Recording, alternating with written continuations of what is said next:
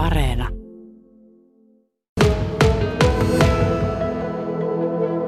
Niin, kun jututettavana on mies, joka on tehnyt retkioppaan näistä seuduista, niin tokihan me tullaan yhteen retkikohteeseen juttelemaan. Me seisotaan Pentti Korpelan kanssa tällä hetkellä virtaavan veden äärellä. Me ollaan tässä Veitsiluodon kalapaikassa Makeavesi altaalla tässä nautitaan tästä pakkaspäivästä. Ensinnäkin Pentti, onnittelut saamastasi Kemi-palkinnosta. Paljon kiitoksia. Minkälainen yllätys oli tämmöinen huomion osoitus, joka tuli sitten tuolta Kemi 2000 säätiöltä? Olihan se mukava yllätys, että tota niin, vuosien työ tavallaan huomioidaan näin. Että kyllä se kivalta tuntuu. Pitää ihan tältä lukasta, että mitä tässä sanottiinkaan. Tässä oli nimittäin aika hyvät perustelutkin tälle palkinnolle.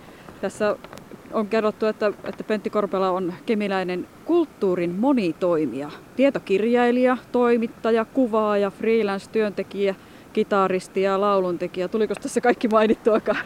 No mä itse käytän semmoista titteliä kuin sekatyömies.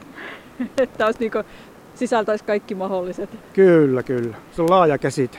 No mihinkä se aika niin kuin kaikkein eniten näistä edellä mainitusta kuluu?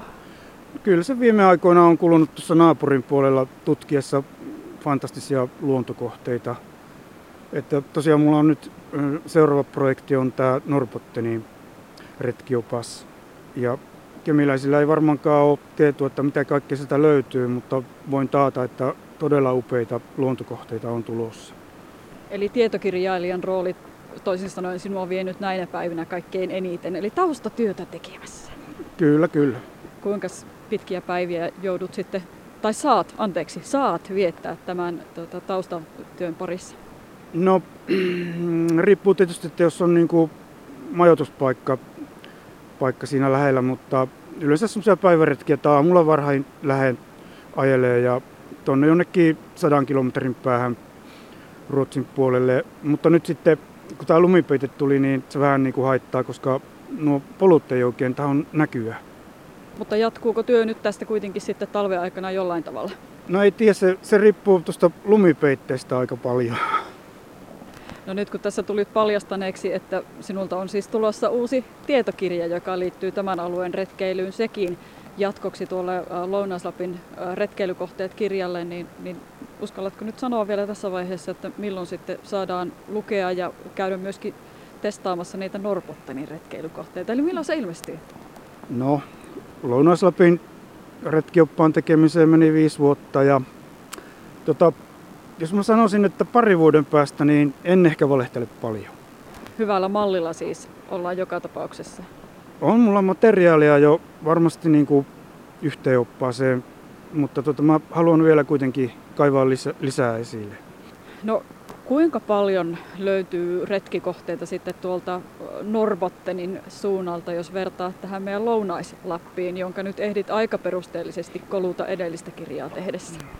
No naapuri on tietysti puolet suurempi maa, niin, niin kyllähän sieltä tietysti puolet enemmän niitä retkikohteitakin löytyy. Oikeasti? Me ei tiedetä niistä hyvää kuin murtoosaa. Ei todellakaan, että mullekin niin kuin kymmenen vuotta sitten tämä Haaparannan vaellusreitti oli tuttu, mutta sitten pikkuhiljaa on sitten niin kuin löytynyt aina vaan uusia ja uusia mahtavia kohteita. Pentti Korpela, sinut moni nyt jo tietää, tuo Lounaislapin retkiopas on saanut ihan valtavan suuren suosion ja siitä useampia painoksiakin ehditty ottaa, mutta että kuinka monesta on nyt jo menossa kysynnän, suuren kysynnän vuoksi? Ehkä kolmas tai neljäs. Mitä se tarkoittaa kappalemäärissä? 500 tai tuhatta, jompaa kumpaa. En ole ihan tarkkaa kirjaa pitänyt. No siinä vaiheessa, kun me viimeksi juteltiin, niin tämä oli vasta julkaistu tämä retkiopas ja silloin vielä vähän jännitet, että mitenköhän se otetaan vastaan ja, ja kuinkahan ihmiset siitä kiinnostuu, mutta ö, miten se on nyt sitten sen jälkeen, onko suosio yllättänyt? Kyllähän se alun perin yllätti. Tässä sanotaanko, että tässä Kemi-Tornio-alueella on, on kyllä niin kuin hyvin mennyt, mennyt kaupaksi, mutta sitten lievä pettymys oli tuo Oulun alue, kun mä etukäteen ajattelin, että tuo Oulun, Oulun seutu olisi semmoinen potentiaalisesti paras myyntialue, mutta ei, ei ole kyllä niin kuin Oululla sitten ei ole ollut oikein kiinnostuneita tuosta oppaasta. Se on joka tapauksessa tällä alueella ollut sikäli harvinainen, että ei, ei kovin monia oikeastaan muita teoksia olekaan, jos on niin kattavasti mainittu kaikki nuo retkioppaat, mutta tota, nyt kun olet sitten tekemässä tuota Norpottenin retkiopasta, niin oletko tehnyt taustatyötä sitten sen suhteen, että kuinka paljon siinä naapurimaan puolella on sitten vastaavan tyyppisiä oppaita olemassa jo? No vastaavan tyyppisiä oppaita ei, ei tosiaankaan löy, löydy tuolta Ruotsin puolelta ja tähän nyt on aina tietynlainen riski, että siinä on niin taloudellinen riski ja varmaan suurin niin kuin ostaja yleisö löytyy tästä ympäristöstä Suomen puolelta.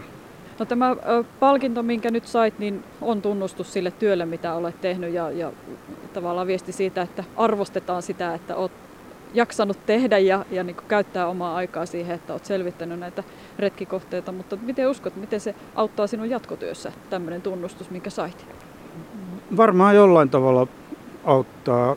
Vaikea sanoa. Ainakin siitä pieni rahasumma tuli. Kuinka paljon siitä sitten käytät sitten tuohon tulevan kirjan jatkotyöstämiseen? No tuo ihan tietysti uppoaa sitten ensimmäisen painoksen painamiseen, että, että kyllä se ihan mukava lisää oli. Että.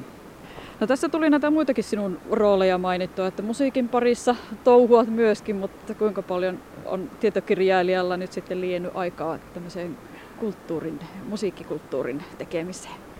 Musiikki on ollut nyt hiukan katkolla oikeastaan viimeiset viisi vuotta, että kyllä se on niin kaiken nielevää tuo tuommoisen retkioppaan teko, että ei siinä oikein niin kuin, ehdi, ehdi niin kuin muuta enää tekemään.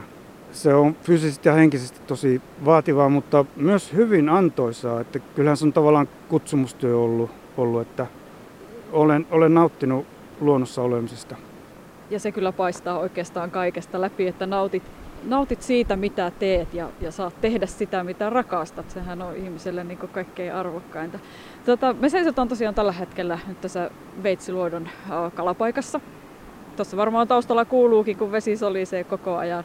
Miten rakkaaksi nämä kaikki tämän seudun retkipaikat ja tämmöiset lähiretkikohteet on sulle tullut, kun olet näitä kiertänyt ja niistä kirjoittanut? Tietysti tähän kotiseutuun on kiintynyt aika monellakin tavalla. Ja sitten niin kuin nyt, missä nyt ollaan tässä Veitsiluodon kalapaikassa, niin musta on tosi upeaa, että Vetselodon kalamiehet on kehittänyt tätä ja tähän on ihan mahtava retkikohe ympäri vuoden. Että tota, toivottavasti tuo vesi saa virrata tuossa vielä vuosia eteenpäin. Ja tämä on semmoinen helppo kohde, että tähän ei kellään ole minkäänlaista estettä päästä, että tänne pääsee kuka tahansa. Joo, että tuolillakin pääsee tuohon, ihan tuohon veden ääreen. No pystytkö pikkusen paljastamaan meille siitä tulevastakin kirjasta, kun Lounais-Lapin retkiopas me nyt jo tunnetaan ja tiedetään, että mitä kaikkea sieltä löytyy, mutta mikä on helmi, joka löytyi Norpottenista? No yksi on tämä Roonajoen suistoalue tai Roonajoen varsi. Siellä on semmoinen, oliko se Longforsen on se paikan nimi. Siinä on autiotupa ja sauna. Siinä on tosi mahtava vaelluspolku, joka seuraa sitä jokea. Ja sitten tota, niin noustaan tämmöiselle Snippen nimiselle kalliohuippuselle vaaralle, missä on laavu siellä huipulla ja aivan fantastinen näköala. Se ei kyllä niin kuin häviä tuolle kolille pätkääkään. Siinä on, on niin kuin järvinäkymä, siinä on iso järvi, missä on paljon saaria. Ja tota, eikä sinne ole kemistä kuin semmoinen 150 kilometriä matkaa. No nyt alkoi jo heti kiinnostaa, että tuonnehan pitää ihan ensitilassa lähteä. Mistä siellä löydät aina sitten nämä Norbottenin kohteet? Mihin lähdet tutustumaan ja, ja minkä nostat sinne kirjaa esille?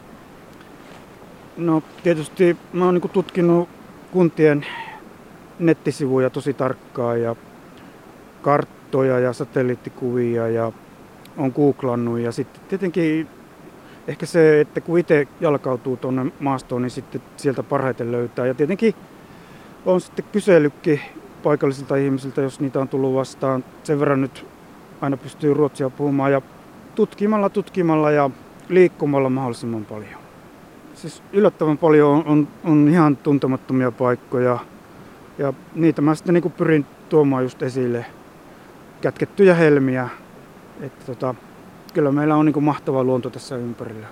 Se teet todella arvokasta kotiseututyötä ja nostat semmoisia kohteita, mitä emme ehkä tietäisi, jos et sinä niitä kirjojen kansiin laittaisi ja, ja sillä tavalla jättäisi ne niin perinnetiedoksi sitten myöskin tuleville jälkipolville. Kuinka paljon olet saanut kiitosta jo tähän mennessä sinun lukijoilta? Olen saanut tosi mukavasti kiitosta, että kyllä sitten saa niin hyvän mie- mielen tietää tekevänsä niin oikeita hommaa. Että on tosi kivasti tullut ihmisiltä kommentteja, että, että ilman tuota opasta he ei olisi ikinä löytänyt tonne tuommoiseen paikkaan. Kaiken kaikkiaan on, niin kuin palaute on ollut hyvää. Palaute on ollut pääosin, pääosin hyvää.